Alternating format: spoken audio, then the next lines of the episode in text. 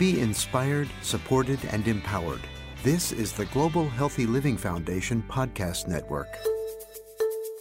Welcome to The Health Advocates, a podcast that breaks down major health news of the week to help you make sense of it all. I'm Steven Newmark, Director of Policy at the Global Healthy Living Foundation. And I'm Zoe Rothblatt, Associate Director of Community Outreach at GHLF. Our goal is to help you understand what's happening in the healthcare world to help you make informed decisions to live your best life. Today, we're going to talk about COVID, the recent rise in cases, and what's the same and what's different during this new phase. But first, we do have a few news updates Uh, a CDC panel recommends RSV shot for infants. A few episodes ago, we reported about how the FDA approved an RSV shot for infants, and now the CDC panel is recommending the same. Yes, so it's the Advisory Committee on Immunization Practices, and they voted unanimously for this shot to be given to babies under eight months who are entering their first RSV season. And the other group is those ages 18 to 19 months who are at increased risk of severe diseases if they're entering their second season of RSV. Yeah, the panel also unanimously voted to include include the new drug to the federally funded Vaccines for Children program, which would provide the shot at no cost to eligible children whose families are unable to pay. And this monoclonal antibody is actually the first of its kind to be widely available beyond just like a small population of immunocompromised children. The other options recommended only for high risk infants who were born severely premature at 29 weeks or earlier. So it's exciting to see approvals here for some more children. Yeah, it's great that we now have a preventive shot for infants for RSV. RSV was one of those multitude of illnesses that were floating around in the ether last winter and certainly put a little sliver of fear in the air. So hopefully, one less thing to worry about. For sure. And we already have the RSV vaccine for adults age 60 and older. There might be one coming soon for pregnant women. So, you know, we're seeing good advancements here on protections for RSV. Excellent. Excellent. We'll up update on drug shortages. We've been hearing here at GHLF from our patients about issues getting methotrexate.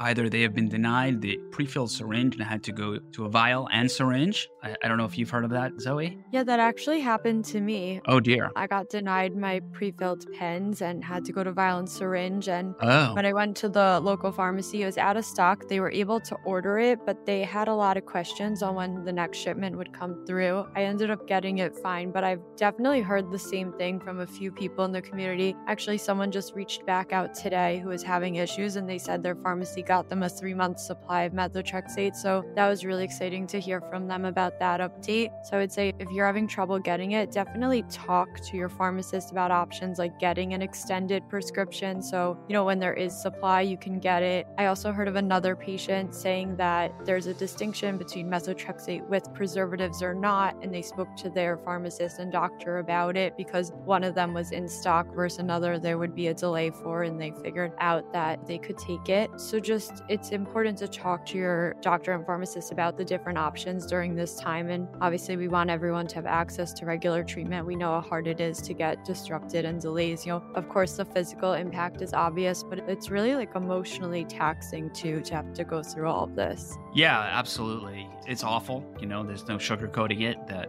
we live with these chronic conditions and now more things are put in our way more barriers, if you will, are put in our way to obtain needed medications. All we can do is power through and fight through and do what we can. And I would just say if you're having issues, please do let us know at GHLF. You know, we will do our best to continue to advocate on a more global level while everyone advocates individually for themselves we'll do so on a, on a larger level. Definitely. And you could always email us at advocacy at ghlf.org and we'll get back to you. Great. Well, turning to our main issue today, an issue that I think you may have heard of this disease called what is it called? Uh, does it start with a C? yeah, yes. Gosh, it's terrible to talk about yet again COVID, but um we actually put together this episode with the intention of just giving a generic update, but unfortunately, we are seeing an uptick in COVID around the country. So let's get into it to see where we are currently. So Summer 2023 update. We are in a very different place than we were, of course, six months ago, 12 months ago, 24 months ago. But COVID 19 is still around, and I hope you continue to join us as we continue to relay information relevant to our community. So here we go, our current state of affairs. Well, just a pause there before we jump into the current state of affairs. I think it's really important because public health messaging has been dwindling and I don't know about like lacking, but it really hasn't been as much as it has been around COVID. So I feel like it's really important Yeah. that we dive into these updates together, especially for our community who is hungry for information. We still send out bi weekly newsletters with COVID updates, but it's an important time to take a pause, especially as we enter the fall season. Yeah, for sure. We've spoken about this many times on the podcast, but COVID 19, as with other illnesses, is different if you have a chronic condition. It's different, of course, if you're elderly. So it, it hits different portions of the population differently. And for our population, it still matters. And, you know, frankly, it should matter for everyone. And even if you don't have a chronic condition, you likely don't want to contract COVID, but also you don't want to spread COVID to others who are more vulnerable than you are. So let's jump into the state of affairs. We had what seemed like a quiet few months here in the US. Yep, he was great. Now we're seeing an uptick in cases. There's actually a new variant, which we'll get into a little bit uh, more in the episode. Um, we're also seeing a rise in hospitalizations. It's not a concerning amount, but it's definitely still something to be mindful of. Yeah, no, absolutely. Absolutely. You know, according to the CDC, there's three early indicators that are starting to rise wastewater, emergency room visits, and positive tests. Now, to be fair,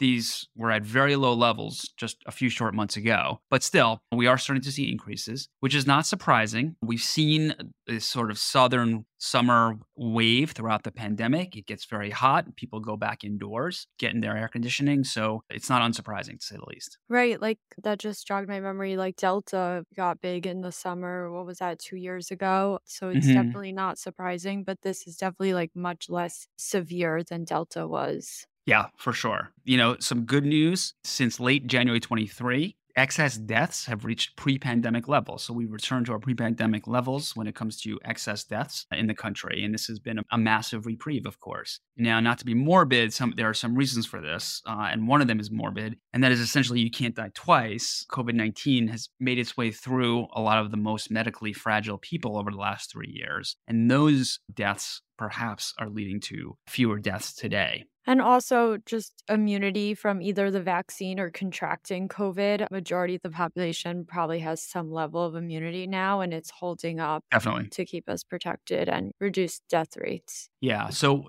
we'll be watching as the fall approaches, which is the traditional start of respiratory illness season in the US. So we'll see what happens. Well, also, Steven, we've been talking about, I feel like in our news updates a lot recently, how millions of Americans have lost Medicaid, especially when the public health emergency ended in the last Yeah. few months. It's been a really big surge of people losing coverage. So I just wonder how also that'll impact case rates this fall. Yeah, it'll certainly affect access to treatments. And um, I don't know how it'll affect actual case rates. It may be that when you don't have insurance, you're less likely to proactively seek out medical advice generally, which may mean you don't seek out the vaccine come the fall, which could have an impact. It could also have an impact on the numbers in this regard. Uh, folks who don't have insurance are maybe less likely to show up at a hospital or a doctor's office. So those particular numbers may not be reported. So we'll, we'll see what happens. That's literally the motto with COVID. we'll see what happens. We're always chasing right. this ever evolving virus. Yeah, I know. So the new variant, we got another kid on the block, EG5. It now makes up the largest portion of new COVID infections in the US. Okay, yeah, I know EG5. It's been nicknamed Eris. The WHO designated Eris as one of its quote variants under monitoring. So it is not yet a variant of interest or concern. Monitoring is a lower designation, if you will. That's good. Yeah, I guess that's good. It's part of the Omicron chain. It's uh, as with other Omicron variants, it's less invasive and less lethal in the body. And similar symptoms to look out for cough, fever, chills, shortness of breath, fatigue, muscle aches, headaches, runny nose. Those seem to be the symptoms for every virus. Yeah, I know. Yeah. I know. Hard to distinguish what's going on, but if you have symptoms, get checked out. So we'll see. I mean, the prediction is that EG5 may be responsible for more hospitalizations, but is not increasing the number of cases in intensive care or deaths. So keep our fingers crossed on that. Now, the big question, of course, is whether our new boosters are going to work against EG5. That is a good question. As we know, health officials have been preparing for this fall with a new COVID vaccine with the formula targeting the XBB subvariants that have accounted for most of the infections in 2023. So it's different than what we previously got that always had the original strain and the vaccine. Yeah. The rise of the uh, new subvariant highlights the public health challenges we've been talking about with COVID, you know, trying to constantly keep up with this ever evolving virus, which is why other measures are so important, like masking, washing hands, social distancing, you know, when the need arises. Yeah, like it's so important to keep up with all of those measures. It does seem like there's enough overlap between these variants that the new booster will protect against EG5. But I guess, like we said before, the motto, we'll just have to wait and see how it plays out in the real world. Yeah, absolutely. So, uh, what's different now that the public health emergencies are over? Or at least the declaration of public health emergency is over in the United States? Yeah, it's a good question. You know, resources to combat the virus are not the same like it was. It's a big push to get resources, especially when it comes to testing. Um, we don't have the free tests through the government anymore. And major insurers also stopped paying for over the counter tests once the requirement ended. Yeah. You know, testing, of course, is important for both preventive and before a gathering, for example, or if you're experiencing symptoms to not go out into the world and spread the disease. But if you don't have any more free tests or if you're very limited in the amount of tests you have, you're less likely to do that. And, you know, with hospital admissions going up, like we said, it's more important to have testing available to, like you said, stop the spread, but also try to reduce some of the stress on the healthcare system if we're able to test proactively and reduce cases and reduce hospitalizations and keep the healthcare system running as it should.